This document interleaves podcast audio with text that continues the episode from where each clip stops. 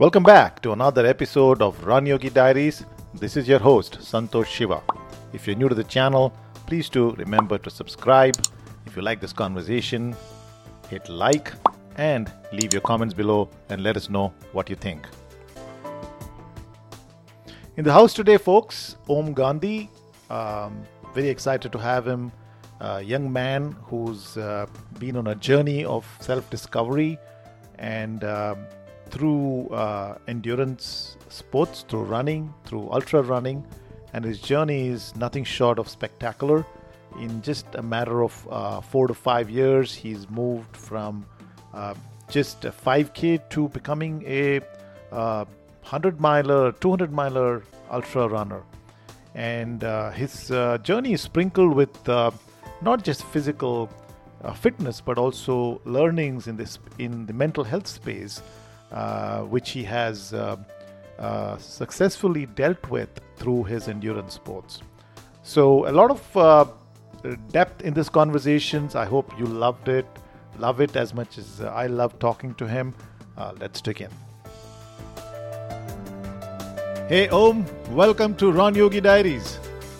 Uh, so excited to be here, Santosh, and I'm glad we finally got this going together and excited to have this conversation with you. Yes, indeed. Uh, very, very uh, glad uh, to finally uh, get down to talking. And you know, we've been uh, in have we're having this. We've been having this conversation for some time, and I know your schedules got uh, busy, and you've been up to some amazing stuff. Triple Crown last year, so obviously that's kept you busy as well. Um, so yeah, we want to get into everything about who you are, what you represent. You know, I've, I've read about, I read your some of your articles. You were in the runners world recently, so uh, you're out there. So uh, uh, so we want to get behind the scenes a little bit and uh, understand what's what is what's behind some of these um, you know uh, mission and passion that you you have about some of uh, about health and mental health and physical health, right? So let me take a stab at introducing who you are, and then we'll go from there. Yeah. Oh, and one one thing I should say is that the Triple Crown is this year. Uh, you you uh, you you scared me for a minute there. I said the year couldn't have gone by that fast, right? okay. oh, okay. So you're you're going to do the Triple Crown in 2024. Yeah, that'll be this year, and and hopefully I will be one of the next few South Asians to do it after um, the amazing Bipul. Uh, which thank you for mentioning that. It's always great to recognize the first in the community who's done it. Um, yeah. And I was just listening to that podcast before I got on this one, so excited to uh, follow in his footsteps. Awesome, awesome. Okay, cool. Thanks for that clarification. Well, let's get, jump in. Let me kind of uh, take a stab at introducing who you are. First of all, uh, you know, you you uh, I like I, I, like the age bracket you're in. You're 29, right? Uh, so nice nice spot. Um, and um, you uh, you, are a Merrell US Trail. You're a part of the US uh, Merrell US Trail team. Uh, you know, uh, uh, of course, you're an ultra runner. Um, you also, as a co-owner of the Run Try Bike, um, you know, online property, if I may call it. It, it is exciting. I saw the content you produce for fi- about fitness and mental health, and you speak to a whole bunch of amazing athletes. You have podcasts. Um, you also um, part of your uh, identity also is about uh, supporting Richstone Family Center um, as a as a uh, it's a, it's an organization that uh, supports uh, families you know family and you know I guess um, prevents violence you know domestic violence and things like that right? So, so, that's what I got from whatever I read. Um, what else? That's uh, did, did, I cover everything? And you live in uh, the LA area in California. Yeah, that's correct. Uh, I think you did a really good job of introducing me, probably better than I would have done. okay, great. I think uh, one last title is I love a good dad joke, so I'm always telling those during my races. Uh, last okay. 200, I was telling two per every aid station. So oh, we, we, we, probably have you uh, tell us one of those jokes during the course of our conversation as well. Oh, you got it. Hopefully. You got it. Just don't run. Just don't run away. Okay. All right. Yeah, I mean, I'm sure you have a lot of good South Asian dad jokes. So, and I'm a South Asian with kids, so you know, I'm I'm all good. awesome. Hey, you know, the other thing that um, uh, I know you you you featured in the Runner's World um, in the November uh, edition of 2023, and I urge anyone who's listening to this to go check that out. Uh, very proud of that. You know that you you represented us in in a mainstream uh, media publication for running. Uh, and you said um, uh, people tend to equate success with getting on a podium and figure their stories don't matter. I don't think that's true at all. So uh, I, I just found it very nice, very beautiful, because um, and I think that resonates with the mission of this podcast as well. Uh, because uh, you're so right. Uh, you know, uh, so that statement really resonated, and I just thought I'll, we could open the conversation with that. Um, so what I want to do is maybe uh, Aum uh, will probably do a bit of a flashback, right, and um, and take us back a little bit about uh, uh, your journey and what got you into running and how did you get to that point. Yeah, I would love to. The place where I started, a good place that I like to start the story is my background in my childhood. So I come from low income bracket family. I come from I was born and raised in Los Angeles, uh, first generation, I think, as you call it. Uh, born in the U.S. Family came from family immigrated from Gujarat, India, in the '80s, '90s, uh, and I was never an athletic kid. I was. I always tell everybody that I was in remedial PE, so I had to take a special class because I couldn't pass the fitness test every year that I was in elementary school, middle school, I was the last kid on the track doing 14, 15 minute miles. I hated it. Even when I was in some sports, I was at the back of the bench. And I think whether you're the first or last in those sports, everybody would agree running was the punishment. Uh, that was not fun. Uh, and I was just a quiet, shy, introverted kid, just a little bit rebellious. Uh, just was really struggling with my identity. Mm. And the there was a key moment in my life, uh, and we can dive into the this in the mental health aspect of it more. But there was a key moment in my life when I was 16 or 17 where Mhm.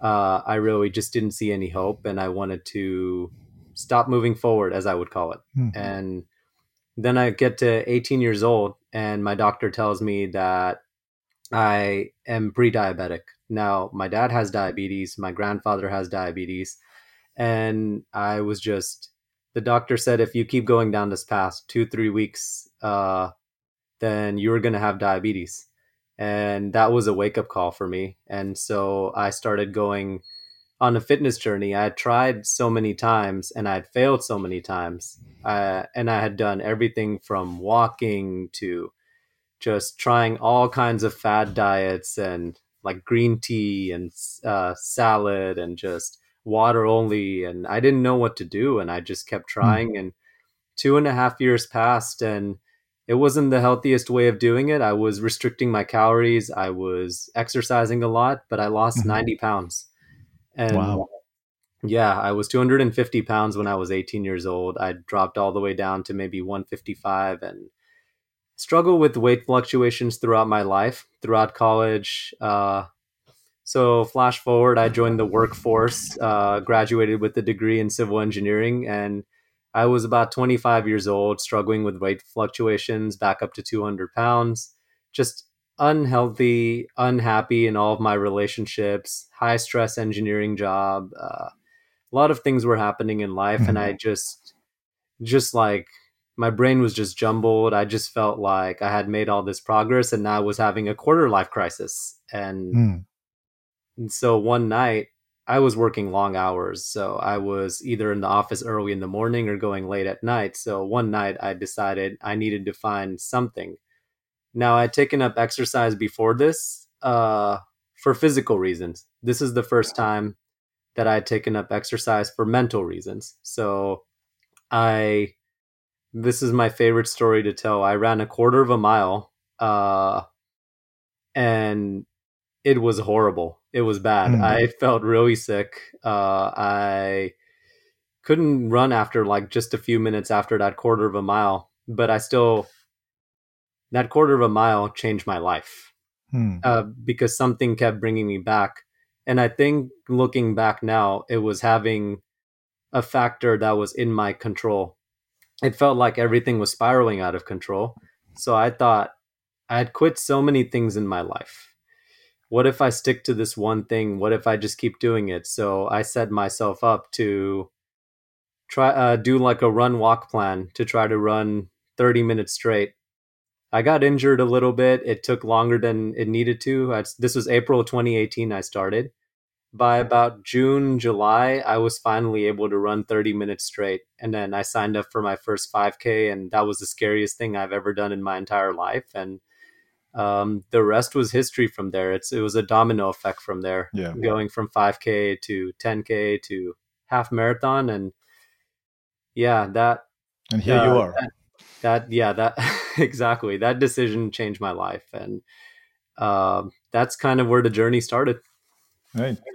So, um, you know, you, you covered quite a bit there. I want to unpack um, some of it, right? So, you you talked about uh, you talked about a mental health uh, chal- crisis or challenge, if I may. Um, if I, I don't know if I'm using the right word, but uh, when you were 16 or 17 at that time frame, right? Um, and then you mentioned age 18, you were pre-diabetic. So that, so uh, double click on that a little bit. So when you said um, mental health crisis, what what was behind it, and how did you deal with it? so i've struggled with depression and anxiety since i was eight or nine years old i Okay. did not i obviously went through a lot of childhood trauma went through some uh went through some really some some things that you know to this day i'm still working through. And of course like and when you're that young you don't know how to put into words what you're going through. I was like i'm sad. Why am i sad? Yeah. and of course you know um, it's very much uh, embedded in the south asian culture and through nobody's no individual's fault just the way Yeah. we were raised right so i just remember when i was taking stress or being sad my uh, my mom and I joke about this all the time. She used to say, "Why are you taking stress? Just don't take stress." Mm. um, and I just, uh, it was just that was packed on other things. I was never a favorite kid or a popular kid. I struggle with bullying a lot, Mm. when Mm. either for racial reasons or for being overweight or for not being able to speak properly and i struggle with bullying and uh that between that and turning to food for comfort i just i got to a point when i was 15 when i was 16 17 where i just felt isolated alone and i think that's an important point i like to make all the time i think that this mental health stuff depression anxiety Mhm. It tries to isolate you. It wants mm-hmm. you to be alone and it tries to make you feel like you're alone. And that's why conversations like these are important because the more we talk about it the more we're freed and the more other people know that they're not alone. At the time i didn't feel like i could turn anywhere. So mm-hmm. of course like i just felt that there was no way out. And when i was about when i was about 17 years old i just remember a vivid moment where i almost tried to basically take my life. Mm. and yeah i i don't know what compelled me to keep going but i just decided that it was just it was almost like tough love. It was look nobody is going to save you. Nobody's going to feel sorry for you which is not true. I think that there's a lot of connection and community out there but it was what i needed at the time when i was mhm. isolated and that was important for that chapter of my life and Yeah, i yeah. used that and almost like a angst and a motivation to like prove everybody wrong that i'm not just a nobody that i'm not a loser and i used that to like lift myself up and i started just i won't say that it was like overnight I, everything became Yeah. perfect but uh, I started moving. I think that was a significant moment where I started moving in the right direction. And I think about that even I did a 15 mile trail run this morning. I Mm, think about, mhm.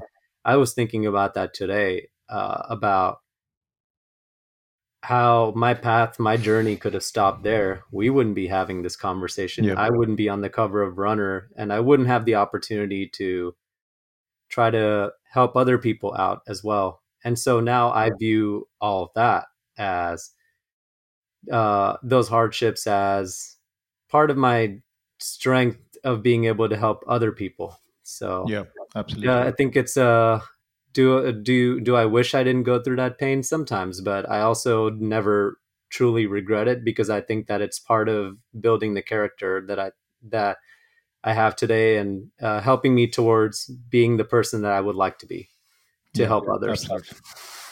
Terrific. And, and I'm glad uh, I'm glad you're sharing this. And um, you know, I think this is an important uh, conversation. There are a lot of uh, parents, uh, you know, who have uh, young adults or early teens in their, uh, you know, and and, they, and and parents struggle to have that communication, to reach out to to um, because there's the whole communication just breaks down at certain phase in the parent and child's life right? Uh, it, it happens everywhere. It's, it's it's almost like it's not personal right? It's almost happening everywhere uh, a lot of places at least. So to, so if you can um, you know i think this is so much gold in what you're sharing uh, and thank you for that. If you can um, give us a sense of what is that one thing that kept you going? In the sense there was this low moment it was desperate it could have gone any way uh, uh, but glad it, it went the way it went and you were here uh, but this, is there anything you would want to say uh, from that experience saying if there's one thing that caught, kept you going and not take a drastic action what would that have been for you I think it was several things. It was, of course, the willing, the want to prove others wrong at the time. Um, Hmm. It was the other important thing was family. Hmm. Uh, regardless of everything that happened with my family and my relationship with my family, um, one thing that I've realized as I've grown up is that whatever I've been through um, it's not invalidated, but it's only a fraction of what my parents have been through because that trauma is passed down from generation to generation. And we are all breaking some sort of chains. Uh, Yeah. So, like, you know, if my dad did certain things to me, his dad was far worse, you know? So, um, uh, one of my biggest motivations was being there for my family especially my mom, and very much so my younger sister. And I just realized that it's, um, I'm not saying that it is a selfish thing to do that. I think that some people going for going through those things, they just see no way out and they have to do, they make that choice. Um, but I at the time felt like I was making that decision solely for myself. And I think I realized that I wanted to just give it another chance, just to be there for my family and to also just see where life will take me. I Yeah. I'd watched a I think I'd watched a YouTube video or a skit or something like that, and there was a very powerful quote in it Hmm. uh, and it was very much it was a it was a man talking to talking a guy off the ledge and he said something along the lines of uh, he said something along the lines of it was we we are all going to die where nobody gets out of this life anyways so you might as well fight Mhm. and give it your best shot Yeah. uh, whether I made that decision now 13 years ago or something happens to me tomorrow or I die when I'm 80 or 90, none of us are getting out of this life. So we might as well leave our legacy and our imprint. And that stood out to me and was very powerful to me. And I realized, like, one thing I realized, and this is just, this makes me laugh that uh, in some ways it makes me laugh because you have to have a bit of a dark humor to get through this life. But like, Mm. um, I was very much in a place where I was like, man, I'm at rock bottom right now. There's no way I can get lower. So the only way I can go is up. Yeah. So I think it was a culmination of all of those things and those thoughts and human emotions are so complex and uh it's even no matter how many times I reflect and meditate on it, I don't even know the exact thing I was thinking at that moment and all the wave of emotions I was thinking. But I think it was a combination of those factors. Yeah. Thank you. That's uh, makes a lot of uh, sense. Very uh, very valuable there.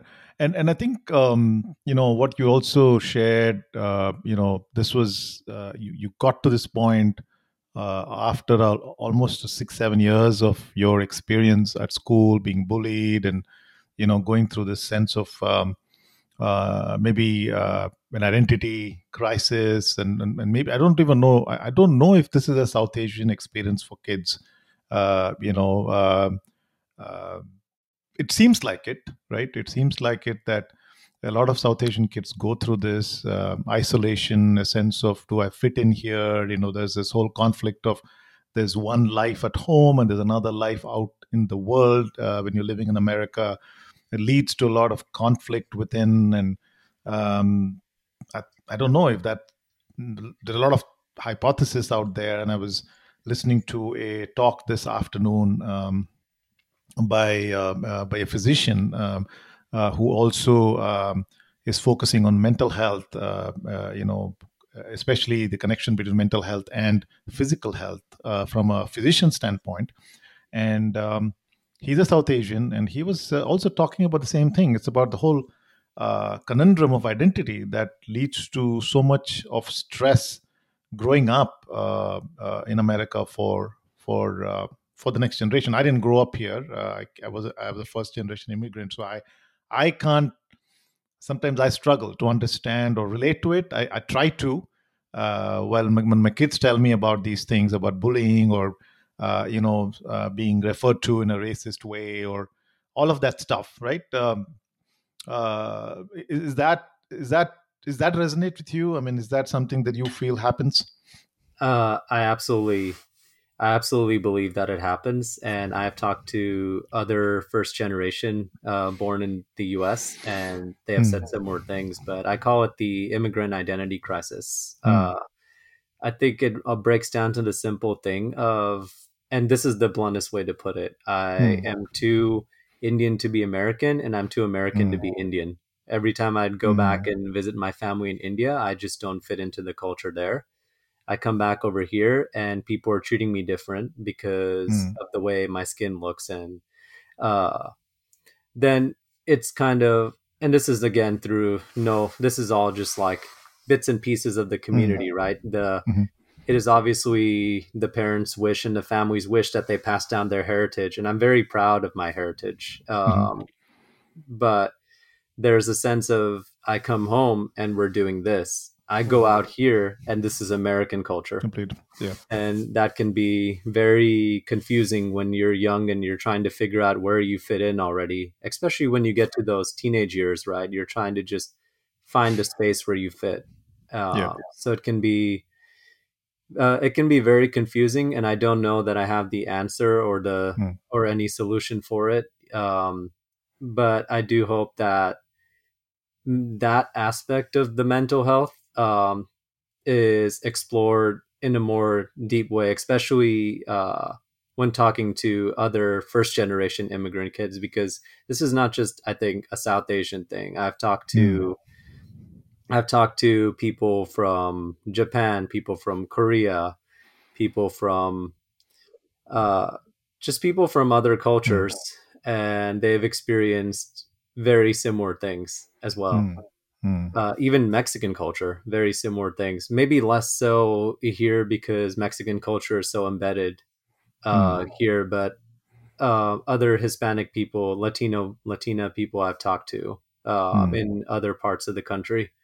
So Yeah. it's definitely uh, um, it's an it's an issue that very much uh, exists. exists yeah i, I think one um, i mean one takeaway I would kind of underline um, for those uh, listening to this and for uh, myself is uh, if you're a parent, you know, um, uh, I think this is an important aspect to be aware of that it's not like, um, you know, kids just go to a school, uh, study uh, some subjects and come back. There's a whole human experience that encapsulates your child's experience at school I know I'm being, uh, I'm probably, uh, you know, 2020 hindsight, right? Uh, but you, when, you know, it all happens to all of us uh, because as a parent, you're, you're in the middle of your own, you know, life and, and you just uh, are hoping that your kid just goes to school and studies, gets great grades and comes back. Very simple, straightforward equation. But mm-hmm. it never is that, right? There's, there's the kids going through the individual as a your child as an individual is going through a whole bunch of challenges that is factored by some of the things you just mentioned. And i think one thing i would underline as a takeaway uh, in this conversation is parents who are listening to this please pay attention to that and do not just dismiss it. Um, figure out a way to find support uh, so that your kid can go through this without getting hurt right? Um, so uh, so that that anyway so i think that's what i would take away. Um, so, kind of moving on, you also talked about pre-diabetes. Now, uh, is was that uh, you know uh, the, um, the, the the first there are two types of diabetes, right? Uh, the uh, type one and type two. Was this the type one uh, that you were dealing with? this would be I I don't know which one's type one and type two, but this is the one that's related to blood sugar. Okay, uh, the one where the the body is not producing any insulin, right? Uh, that's one type, right? Another one is uh, where there is uh, insulin is having no effect in, on your blood sugar, right? Yeah, it's got to be uh, type one then. Yeah. Okay. Yeah. So Might the body is not. Don't quote me on that. Not a doctor. both of us are not doctors, so we're not. But yeah, okay. So, uh, so what did that uh, lead to? So, is that what kind of got you start uh, thinking about uh, uh, exercise, uh, running in the first place? Was it the the type two diabetes or the, uh, the diabetes? I mean, yeah, yeah, absolutely. It was. I think it wasn't just the diabetes. It was, well, physically knowing that I could have been on medication my whole life. Uh, if I had just kept making the wrong call after the wrong call, that was very scary. I was okay. only 18 years old. I didn't want to be right. on dealing with that for the rest of my life, and that was very much a shock. Hmm. Uh, I think it was a shock that was big enough to break me out of my programming, and my programming was very much in my family over here. Very much, there were a lot of unhealthy eating habits. I would call it.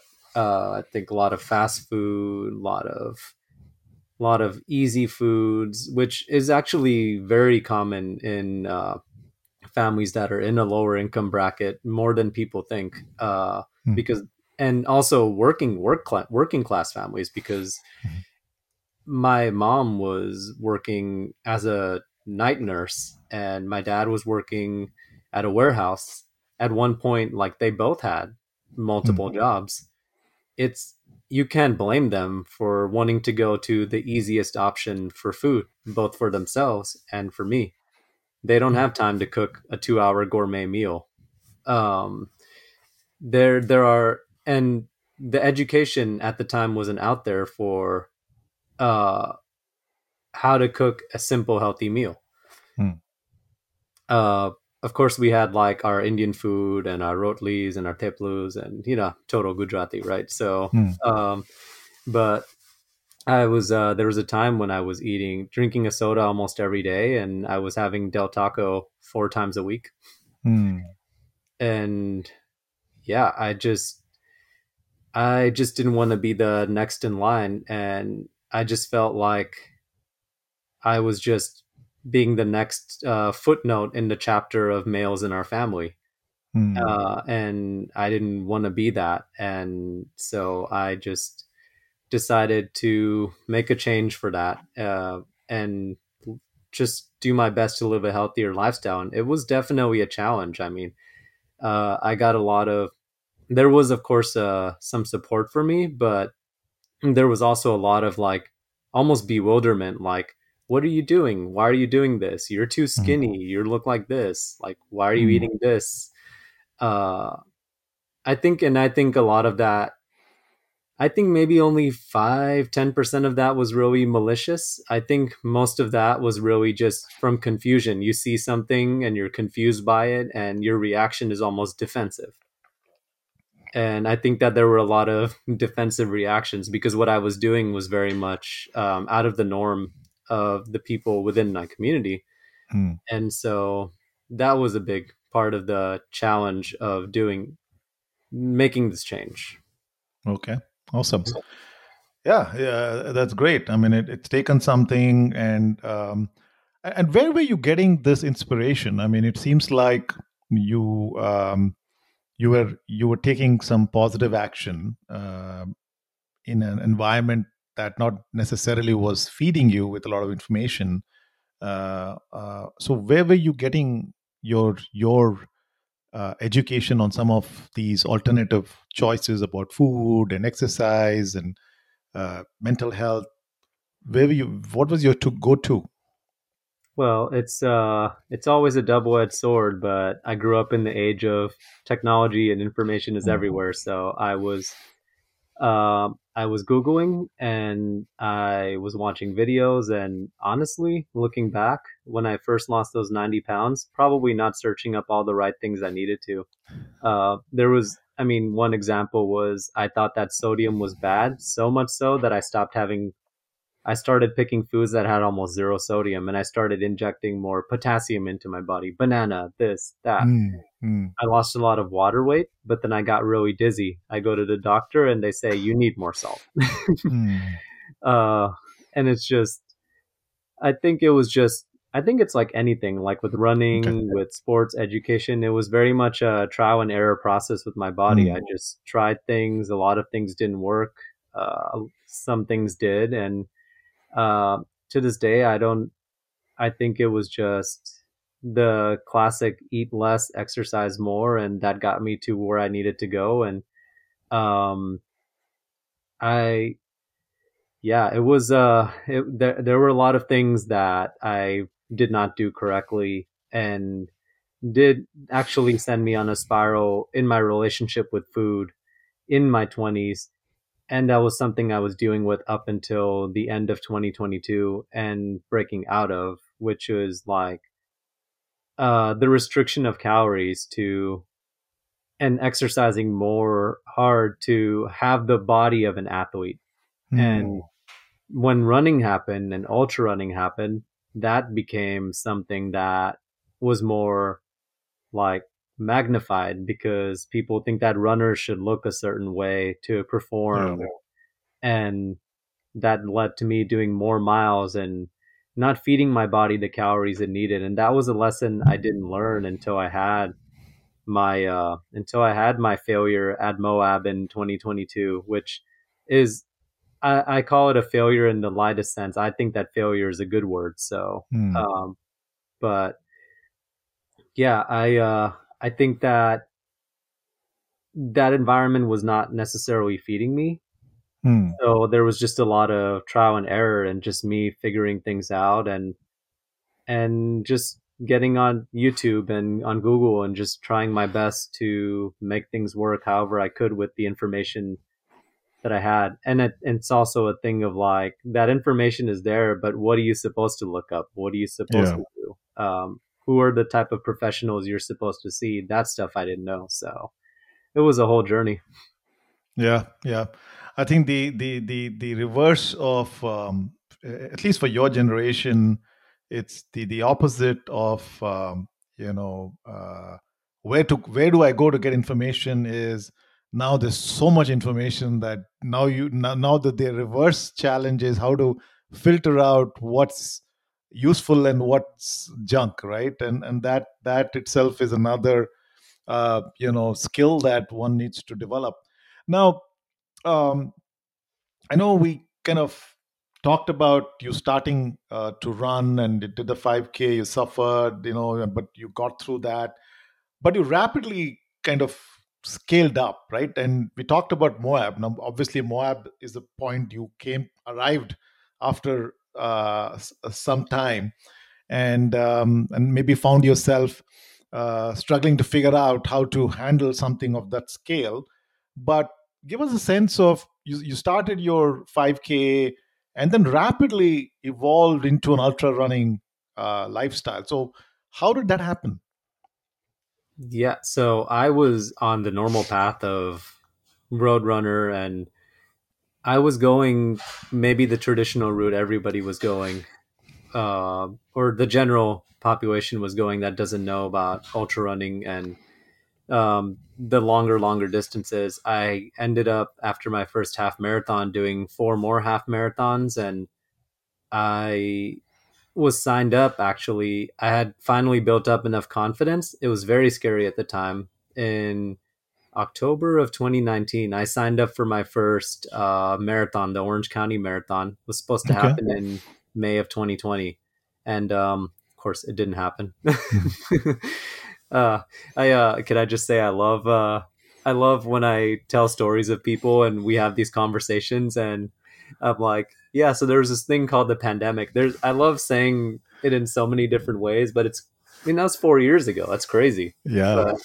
But, um, yeah. So Orange County Marathon, like all the road races in mm-hmm. California, got canceled, and uh, I did what other people started doing during my isolation. Of course, with my work, uh, after the first two weeks, I was taking off and I was still doing a lot of travel because I was an operations and maintenance engineer, and things have mm. to be maintained even during COVID.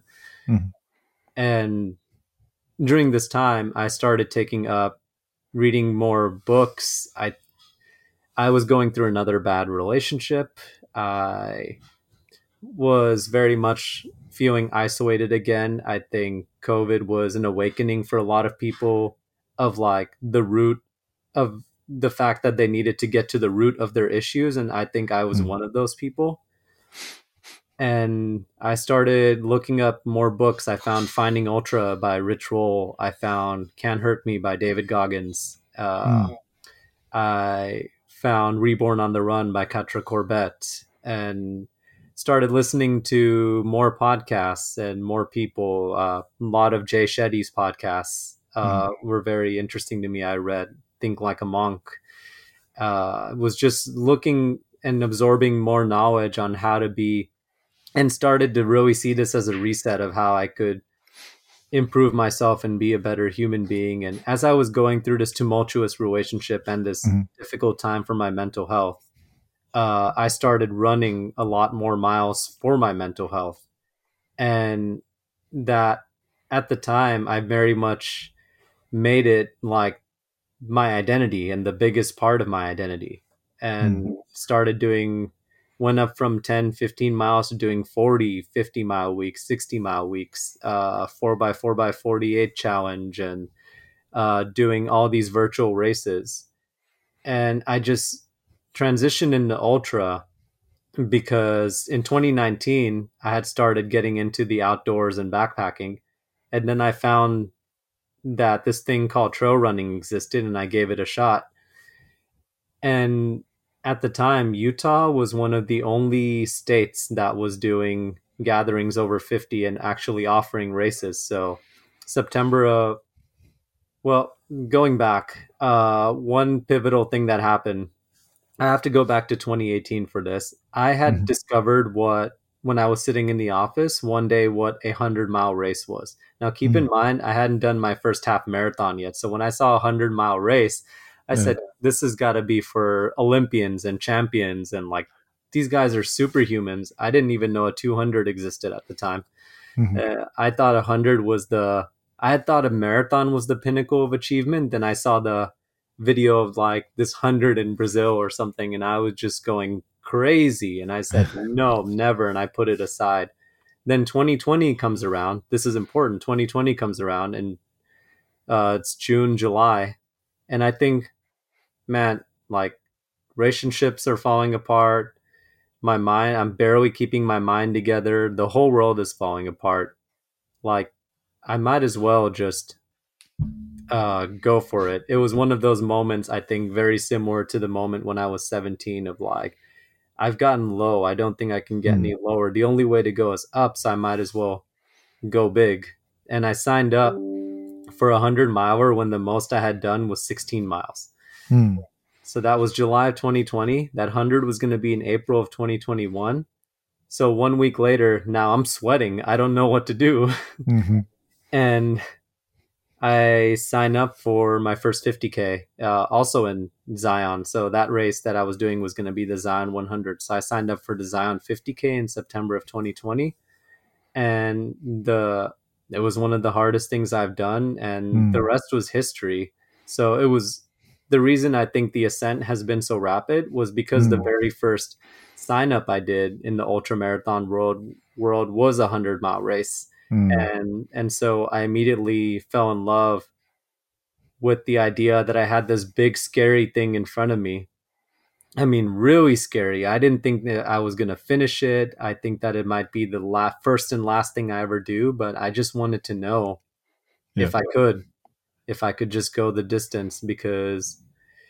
I mean, again, whole world was falling apart. Might as well just give it my Yeah. best shot. And um, one important thing with that was I was working at a local uh, at our uh, local Sanatan temple, uh, and we were doing grocery distribution every week uh, Mhm. through the temple and uh, giving out uh, also one thousand about one thousand hot meals a week Hmm. as well to homeless, to college students, to uh, families in need and I decided one thing that gave me purpose to do the 100 mile run was to run for them. Okay. And uh, we raised about $1,500, which is good for 1,500 hot meals uh, f- through the 100 mile. And so uh, all of those things started happening at once uh, me wanting to run for a purpose and uh, me wanting to find something scary to see if I could do it. And uh, so that is kind of how the ascent into ultra started. Yeah, oh, that's uh, that's very intriguing because um, uh, not intriguing, but it's uh, it's it's a it's a fascinating uh, culmination of multiple things happening, and and glad it worked out for you because you you found a path that was taking you forward, right? So you had a, a relationship that was uh, not working, and there was getting you back into those, you know, the the, the, the you know the uh, uh, depressive dark side, uh, feeling low, and then you uh, you had the running already going, uh, which kind of helped you at least find some traction other than to go, you know. Uh, ruminate over what you were going through. And at the same time you also found purpose which is beyond um, just doing running for the sake of either dealing with a problem or just pure physical health but you also found a larger purpose. Seems like it was all it all came together in a nice way right uh, in your case. So so your first 100 was in zion right in utah correct? And how did that go Uh, same as my 50k. It was very Hmm. much a. Uh, it came down to the last two minutes where it, there was a difference of I'm going to finish and I'm not going to finish. But Hmm. um, by that point, I had gotten to the realization that I already hit 100 miles. Um, I didn't care if I finished or not. I just Hmm.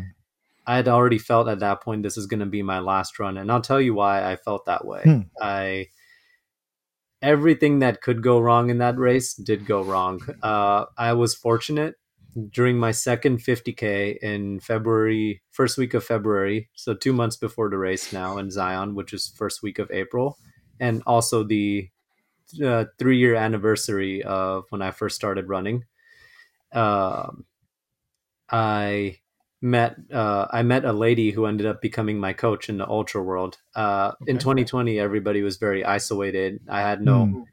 I had no concept of what the ultra running community was because people weren't seeing each other or talking to each other or going outside and running together. So I was doing everything solo, alone, Hmm. uh, with no guidance. And then she came along, and I think that she was the difference with those two minutes of finishing and not finishing Hmm. um, or even just me getting that far. And still because um, I was very much just I just made every mistake in the book. Uh, I was not nutritionally. I struggled. I my feet obviously going back like I wouldn't. I'm saying this right now. I would not recommend anybody Mm. jumps from 16 miles or 50k ride to a 100 miler. If that's Mm. part of your journey, so be it. Like it was part of my journey. But it was a painful experience. I would Mm. recommend work your way up. Uh 50k, 50 mile or 100k, 100 miles, but it was a painful journey. I last about the last 40 miles of that race, my right foot was so swollen, I couldn't put almost any weight on it. I couldn't weight bear on it, so I had to rely on my poles. Uh, it was painful to the extreme to like put that foot down. The both my feet, I had blood blisters that I had to drain over and over again because my feet were Ouch. shredded, and it got to the point where I couldn't remove the tape. They just had to tape over the tape because Oh my my feet were already too damaged. And we crossed a river crossing, and one of them had bad early signs of trench foot as well. Uh, my body What was is what is trench foot? Trench foot. Oh, you don't want to look it up. It just it's very Okay. much just like it comes from like being in like water, and I don't know if it's Mm. more of like dirty water or what, but like Mm. uh, it comes from being in the water, all that moisture accumulating, uh, and then your foot just becomes like almost like you know you're in the pool and like you stay in too Yeah. long and it becomes like crusty. It's that culminated with like the friction of like your foot moving, Ouch. And yeah, it was not a great experience. Uh, I also for about the last forty miles of that race, I just couldn't eat. I just couldn't keep anything in my stomach uh, every time I would eat any sort of food, it would come right back out. Um, so all those things were accumulating, and I was fighting cutoffs, maybe from like the last three, four aid stations, the last 30 miles. I was 10, 15 minutes uh, before each one. And then I got to the last one and I made it to go to the loop. And now, according to the map, I had four miles left to go. I was with another group of people and I only had one hour left. So I was doing the math. I was doing 25 minute miles. And that was the first time in that race where I really felt like I wasn't going to make it. And they ended up going ahead of me. And I'm just like walking through this trail, walking through this trail by myself, almost feeling a bit sorry for myself, Mm. starting to think of Mm. what am I going to tell my parents because they're and my sister because they're waiting for me at the finish line. Mm. And then I hit 100 miles on my watch because these races are not made equal in distance. And I said, you know what? I have what I have. I Mm. got my 100 miles and I was ready to be okay with that. And then I heard a voice uh, calling from above on this like rock. And they Mm. said, Oh, is that you?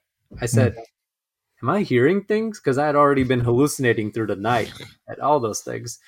Um, and then I look up and I see my friend, uh, now friend uh, Rob Rich, who is Mm. the aid station captain of the last aid station, and he was just sweeping and picking things up. And he told me, "No, I didn't have four miles left. I had two miles left." Mm. And that, and then he said, "Come on, I'll come with you. Uh, just like follow me." So I started going with him. Having the company help drag me along brought a smile back to my face. Uh, I was starting to see that light, small light of hope again. Mm. And then got to the aid station. Him and his friend and his daughter uh, ran me some water in my flask, ice cold water. And they said, We have to close this up, but do you want us to come with you? And I said, Yes, you have to cross the finish line with me because you've gotten me this far. So now the last two miles are on the road, and I have to, I maybe have like 30 something minutes left, and I have to like push Mm. push and he says like we can keep going this pace but you know that as we get closer you're going to have to sprint you're going to have to Mm. give it everything you got when you turn that corner and i said man like i'm giving it everything i've got right now but you know what there's this other part of me in my head that was like i have nothing to lose at this point Mm. i i already in my mind had made up this is going to be the last thing i ever do uh, and i have to give it my best shot Um, I've gotten this far and I didn't come this far to just get this far. And I saw the finish line and I sprinted. I ran so fast and my mom got it on video. I was screaming. I crossed the finish line. I mean, in hindsight, it wasn't that fast, but it felt fast to me, right? Yeah. But I did it. I crossed the finish line and it had just about two minutes to spare. And uh, I made it, and I wouldn't have made it without Rob, his daughter, and his friend. And we still talk about it to this day. But uh, I'm aside from my 235 miles at Moab, uh, I'm very proud of my first 100 mile finish and how much I battled through to make it, especially how much I'd battled through, not just on the course, but getting mm. to the start line and all the emotions I had to deal with in that 2020 to even make it to that start line. I mean, yeah. I had literal, man, I had literal tears when I started the race because I didn't think that I belonged with these people mm. and I found my way there. And so to finish that race, especially in front of my family and my mom, who is like very much my strength and my rock, that was everything. Awesome. Yeah. Uh, that is uh, a lot of uh, people who hear about uh, people doing 100 mile races think that like the way you felt right it's somebody who's a super elite, super superhuman who's doing it. But when you when you when I speak to folks like you and a few other guests who've been on the show talk about their first hundred miler, uh, it's it's hard grit and work, right? It's it's going out there and not giving up, and you know maybe it's not for everyone, but if you uh, if you're in there, uh, it comes down to um, grit and staying in the game and getting it done in spite of all the pain and suffering that you deal with. So uh, you know it's it's it's not as glamorous as a lot of people think it is but you know it's amazing you know uh, it's amazing that uh, you got it done. So congratulations on that. And um, so so then what happened? So after that uh, it seems like you just continue to it's not like you stop running long distance no. running. You, you you seem to have gotten hooked there No, there was uh, definitely a road to recovery. I mean, I had to go to urgent care the next day after that race, um, which is again my PSA. I don't recommend doing this, but I continued down the path. I did a uh, six weeks later, I signed up for a 24 hour race um, mm. to raise money for oxygen cylinders for India. It was May of 2021. Mm. So I was raising money for the COVID surge in India know, we almost lost my grandmother during that surge mm-hmm. because they couldn't find a hospital bed for her. We were searching for oxygen cylinders the whole night. And I wow. think that many of us uh, in the community were affected by it and felt very helpless um, to help our families back home. Um, and I continued off of that, continued working with um, the Hot Meals organization and mm. just continued raising funding for them. And uh, I met a, uh, I met almost had a mentor of sorts. Uh, I met a friend at the time. Uh, his name is Hector Rodriguez. He was doing mm-hmm. the Triple Crown of 200s in 2021, same year as Bipul. He finished it. Uh, okay. And so I reached out to Hector a week before my race uh, at Zion and asked for advice, and he very much obliged and gave me advice. And uh, I saw that he was doing these 200 mile races. I had no idea what they were about, but I wanted to come out and help him and pace him and mm. crew him and get the experience and see what it was about. And he said yes to letting me pace him and crew him at Bigfoot in 2021 and Moab in 2021. So I did both okay. of those. Uh, so I didn't do any races uh, pretty much in the summer. Was just doing more miles, more training and I came out and I paced Hector 47 miles at Bigfoot, including the back half. Uh, I met another friend there and ended up pacing him, uh, her and Hector both at Moab for 91 miles that week. So I paced 91 okay. miles at Moab in 2021. And then I take a week off with maybe eight, nine miles. And I come back and I say, man, I feel really good.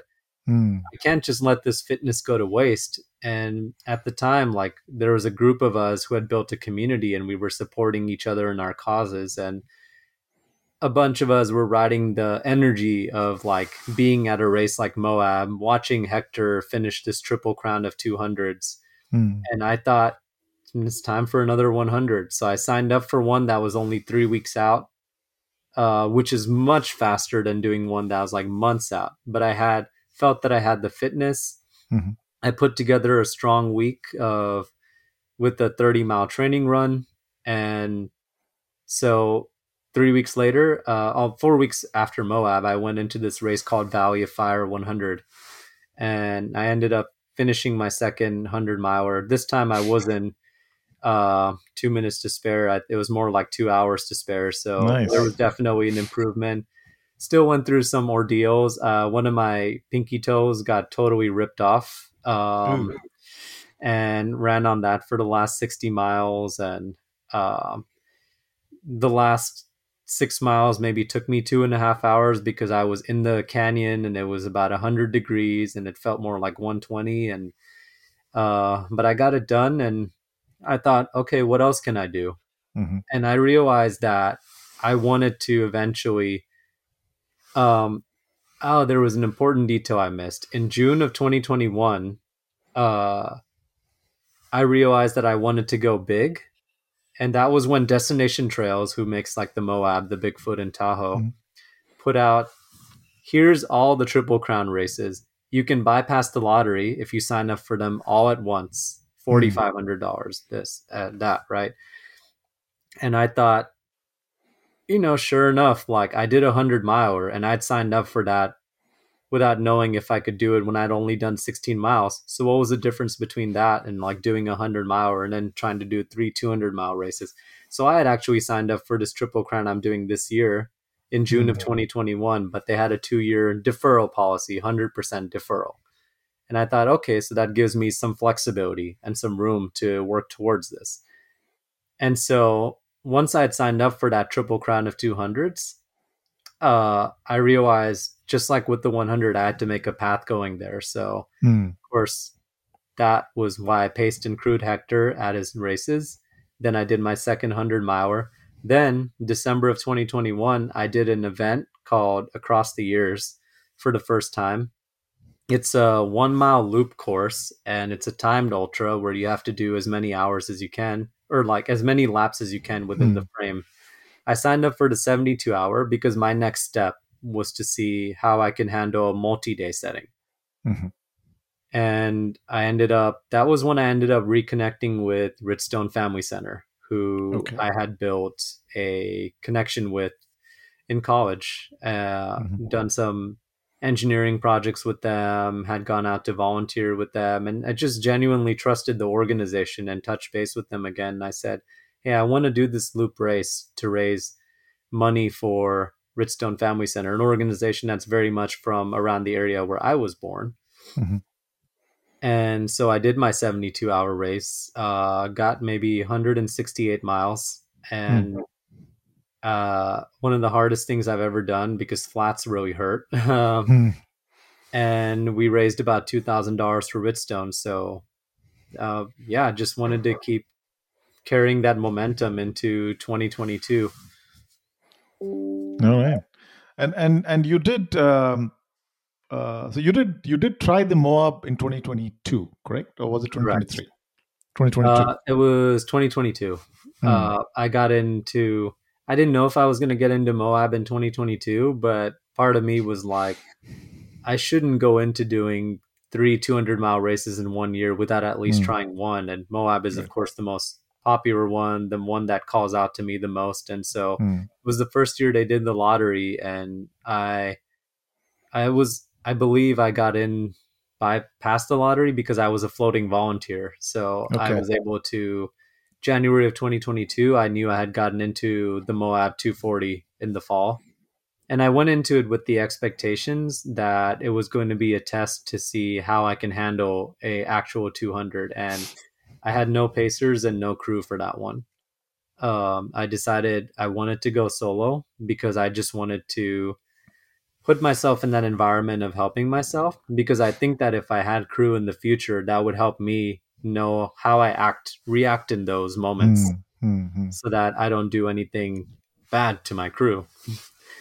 Uh, and also just um, mentally rewarding experience to do those things for yourself and see if you can. And and so I very much got into 2022 was a year where I very much got into doing a lot of big big races. Mm, And I think I did too many big races because now just like I said in 2020 I really had made ultra runner my whole entire identity. It was also my Right. first year as a sponsored athlete with Merrell. And so I was just riding these high expectations of me after having a very strong 2021 and I've I think I would say I fell pretty flat in 2022. I had two DNFs at the 100 mile distance. I did not finish the Jungle Ultra in June of 2022, which is one of the hardest ultra marathons on the planet. Uh, and then I I did finish the Zion 100 for the second year in a row. This time, two hours faster, so that was good. Um, and yeah, I did the Moab in 2022 in fall of 22, and I got to 235 miles. It's the great opening for a story, right? I Hmm. I did the Moab 235. I got to 235 miles, and uh, my race is over. And people ask, "You got that close? Why would you stop?" Right? And what 240 is what your finish? 240. Uh, 240 is the race, yeah. So 240 I is the race. I got to 235. Hmm. um, which was basically uh, I think the official end of the race is like 239. So I got to basically the road where I had to be rescued, and then um, the, that was it. I just didn't. I did the entire loop. I just didn't do the Wow. last three miles on the road. Wow. Wow. That is uh that is uh I mean I don't even know how to process uh, how people how anyone would process something like that, right? Cuz uh, so much of what uh, you've put in so much of yourself in the, into that and then yeah but but it happens right? In the sense uh, we are just looking at it very mathematically. Uh, i'm sure uh, if you could have you would have. Uh, but at that point i mean it, you just couldn't. So it is what it is but you still got 235 miles behind you. That is quite amazing right? So uh, so you're all so i guess that gives you some confidence for the triple crown that you're out to uh, uh, go after next year right in 2024 not next year this year right so Yeah, yeah, absolutely. So, uh, the 235 was an important experience because so reason I stopped was uh, I was dealing with nutritional issues again. Sleep was a Hmm. struggle, and then all of that accumulated to where to get to mile 200, I had to run three miles uphill to make a cutoff, about to maybe two three miles. Uh, and I'd made that cutoff with 20 minutes left. And then I get to mile 220 last aid station i have seven hours to do the last 18 19 miles on almost a very technical terrain Hmm. and i get to mile 225 i paced a friend over there this last year and i remember the exact spot where i got injured and i just felt this sharp 10 out of 10 pain in my left hip. Oh, and i just could not uh, i couldn't move for a while and i i even called one of the volunteer coordinators uh, or the volunteers and i was like telling them like hey like is there any way i can get driven down this thing? I think my race is done. And they say no you have to hike down because getting a Oh. rescue would be $25000 uh, and would take eight nine hours to get there. And it was already the sun was setting and um, i didn't have very much with me. The aid station in the back was closing up so i just had to make my way down. And so i just decided like at zion i had a very much zion moment of like you know i've already hurt myself. I just have to go for it now. I'm so close. This might be the last thing i do but 240 miles man.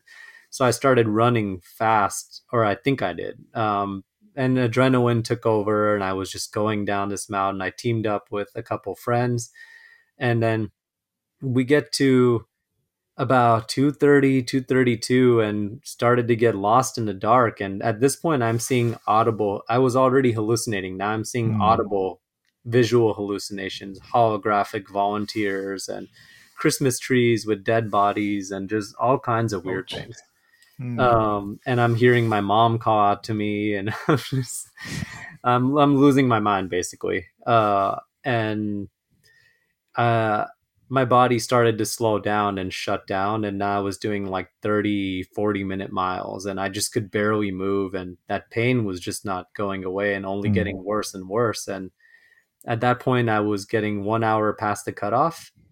I was doing the math in my it was painful because I was doing the math in my head. Like if I make it down to this road now, I can still do this. If I can make it down, the road just was not coming. And turns out that we had gotten a bit lost and uh eventually found our way to the road where some of the volunteers are waiting for us to take us back to camp. Um they they gave us the option of walking it in I didn't know the severity of my injury and I was already losing my mind, so it wasn't a good idea to be on the road for that. And I just decided that there was things bigger than finishing a race at that Yeah. point. But I made that decision. I'm proud of myself for making that decision, even though I wasn't in my fullest senses, because Hmm. I I don't know what would have happened if I had kept going. If I my injury would have been longer than six weeks, six to eight weeks. Um, but I'm very proud of making that decision. And now looking back, I'm very proud of uh, my effort at that run. And I think Mhm. that that failure was pivotal uh, for me because those six weeks where I wasn't running, after spending, after running every single week for the last like four years at that time, Yeah. uh, it made forced me to ask the real questions and reassess my identity. And I realized that I am not just an ultra runner. O- Mm. Ultra runner is just one part of my identity. I'm also a son. I'm also a brother. I'm also a business owner. I'm also an uh, Indian American. Uh, uh, we are so many things as humans. We are multifaceted, and Mm. so it helped me create a more healthy relationship with running. And I started my running from the ground back up in November of 2022 and 2023 ended up being a very strong year. I did the Everest Ultra, uh, Tahoe 100, uh, ended up finishing my first trail 200 at Oregon, and then Wow. just just about at the start of this month on January 3rd, I finished my first 300 mile ride across the years. So um, after going for, it was amazing what the mindset shifted, and whether I finished these races or not is another thing. But I DNF'd four out of six races in 2022. I finished all six of my races in 2023. Uh, Hmm. And that's, uh, and I think a lot of that has to do with a mindset shift that came from uh, my failure at Moab. It was a wake up call. Hmm. So, so what changed? I mean, what did you do differently in 2023 uh, that got? So you, you talked about uh, you talked about a couple of things, right? One is the realization that you are just not an ultra runner, uh, and then you seem to have also continued doing ultra running. It's not like you gave up on it. You seem to have done better in 2023. Uh, so, how did that realization change what you do in, in, in your day to day life? I think that I realized that it's all one pot and there's all and these are all just like puzzle pieces that create your identity. Uh, Hmm. Even though I'm a sponsored athlete and there are the demands of like running and training for my job, I re- one of the most one of the funnest facts I like to tell people is that I ran the least number of miles I've ever run. Um, in the last like three four years i ran less miles in 2023 in training Hmm. than i did in 2022 and 2021 and I and i had my strongest improvements and my strongest performances because i realized that that was good for me. But i also started giving myself more grace and realized that stress is one bucket if you're sick you don't go out and you do a run and it fixes everything if you slept three hours the night before, going out and doing a 20 mile run is not productive. If you're stressed about your job, it doesn't make sense to get in that two hour lifting workout uh, and then, or like train at like 11 o'clock or 12 o'clock at night. Do you have to do it sometimes to build that mental toughness? Yes, absolutely. But I think you have to pick and choose and realize that if you train hard, you also have to recover hard. And I think that's true with everything, with life too, being a business owner. Um, If Mm. I'm working hard 55, 60 hours a week on my business, I also have to take, I set aside on my calendar uh, two hour slots where I'm not thinking about the business, where I can just go sit on a park bench if I want to, or go relax or take care of myself. And and I just realized that that's all one bucket, and you have to take care of yourself mentally and physically, and give your body the thanks that it deserves to be able to continue putting that efforts out for you.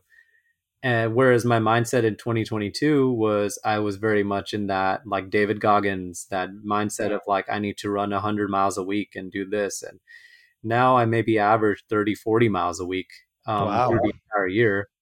Uh, which of course it goes up in the peak of training. I'll get to 70, 80 a week. But when I'm like, but I have, I'm not in shape all year round. I have an off season. So after I finish my big races, I take one or two months off to like really give myself time to do other things, to be with my family because there's so much commitment to this and uh, no structure in training. I just like do what I want and do what I love.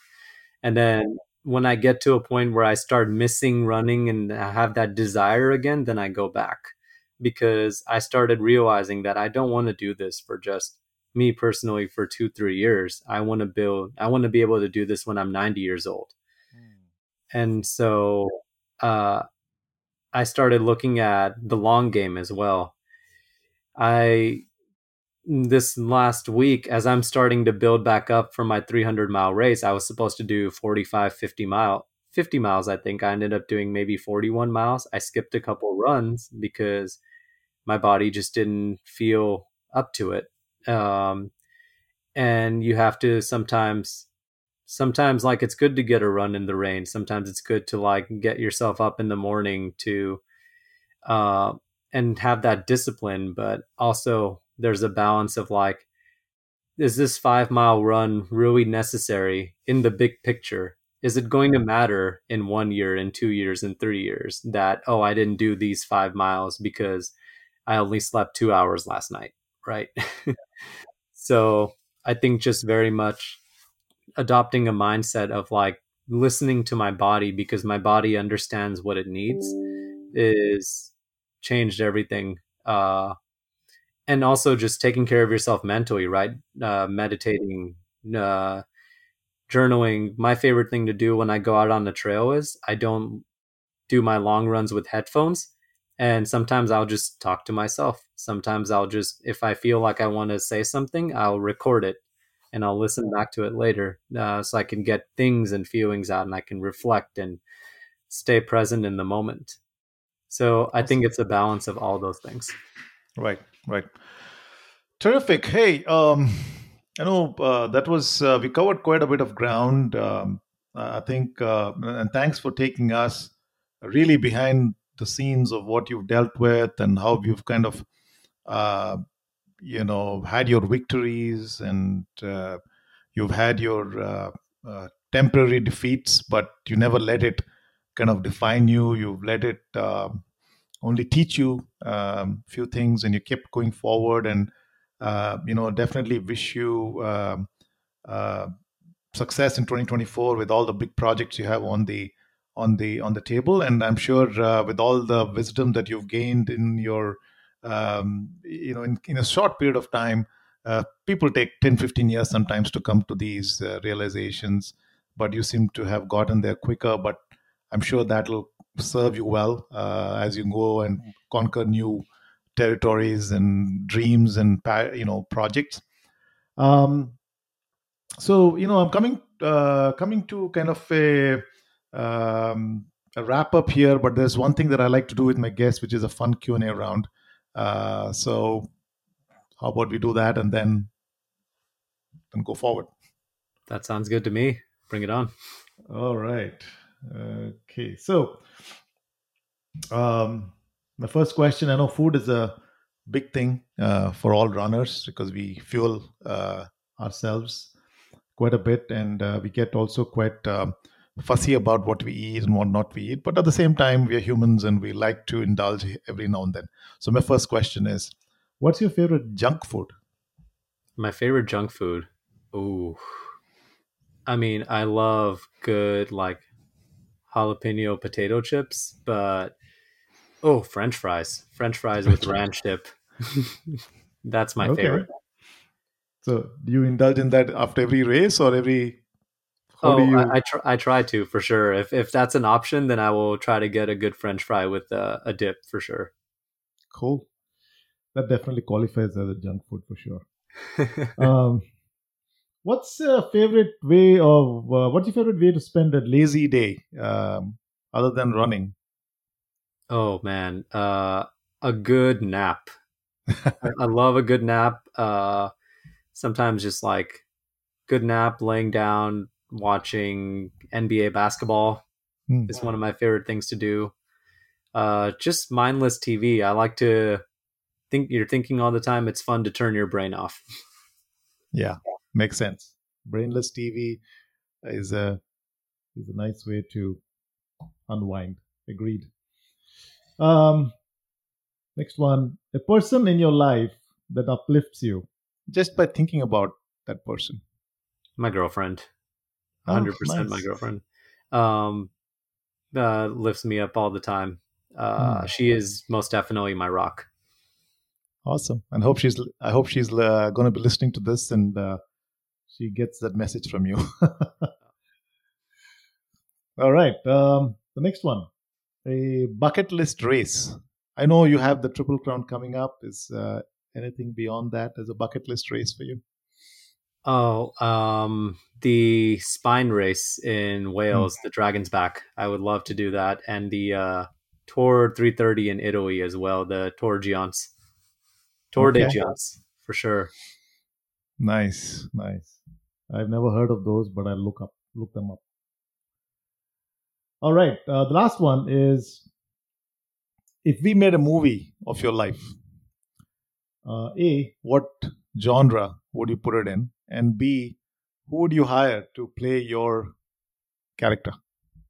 oh man uh i think it would have to be a comedy of errors Is that a genre? Uh, it would be a comedy, but it would be like a slapstick comedy, like a, almost Mm. like a Golmaal or something, you know. okay. um, and who would I bring in to play me? Man, uh, I, uh, I don't know that I deserve this, but maybe uh, it would have to be Ranveer Singh. Wow. Um, I mean, he's an actor from my generation. I could say probably my second choice would probably be like Akshay Kumar. You know, yeah, Yeah. awesome. yeah. Ranveer Singh, there's a script uh, coming your way. Uh, we, just, we just have to find the right producer now. Uh, he's, he's he's got expensive. He's probably expensive nowadays, right? Yeah.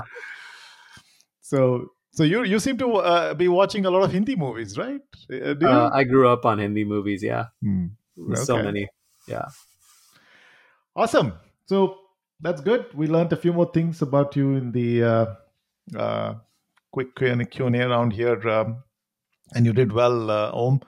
So we kind of coming up to a wrap up here.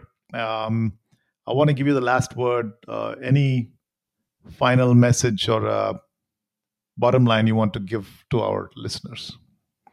Absolutely. Uh, it's something that I said earlier about mental health, and that is this disease, uh, this um depression, anxiety, these things try to Mm. isolate you. So they try to make you feel like you're alone. Uh, and I'm not saying that there are aren't moments where you're not going to feel alone. There are still moments where I break down. There are still moments where I don't know if I'm ever going to get out of that state. But the more you talk about it, Mhm. the more you find community and share it, the more you're liberated and the more others will feel they're not alone as well. And I think that's very important. So definitely be vocal about it. And I mean everybody, but I especially mean men as well, because I don't think that we're vocal enough about it. Uh, and I think that that affects not only us, but also the people around us. So we need to be mm. more vocal, and it's okay to be sensitive, and uh, it's okay to be open. It's okay to cry, and mm. uh, just be it's time to uh, get rid of those gender norms and yeah. to just see ourselves as human beings and just really take care of yourself look after yourself and most importantly uh, don't give up uh, yeah. don't give up because uh, i don't uh, as my story may be a testament uh, you just never know what's around the corner you're always one decision away from a totally different life and yeah. I would have taken that decision away for myself uh, when I was younger if I did what I did. So mm. just keep keep pushing forward. It yeah. does get better. Lovely, beautiful, uh, great message, Aum. That that really hits home, um, especially about mental health for men. Um, being vulnerable, being open about your emotions. I think uh, well said time to stop pretending that uh, you know uh, there's a Hindi saying right mard ko dard nahi hota you know, which which means the men don't feel pain that's total BS uh, we got to stop pretending and accept that uh, we we feel emotional pain and uh, share it so you don't uh, you don't pay other the price otherwise right uh, great. Thanks a lot, uh, Aum. Uh, it was a wonderful, con- uh, wonderful conversation.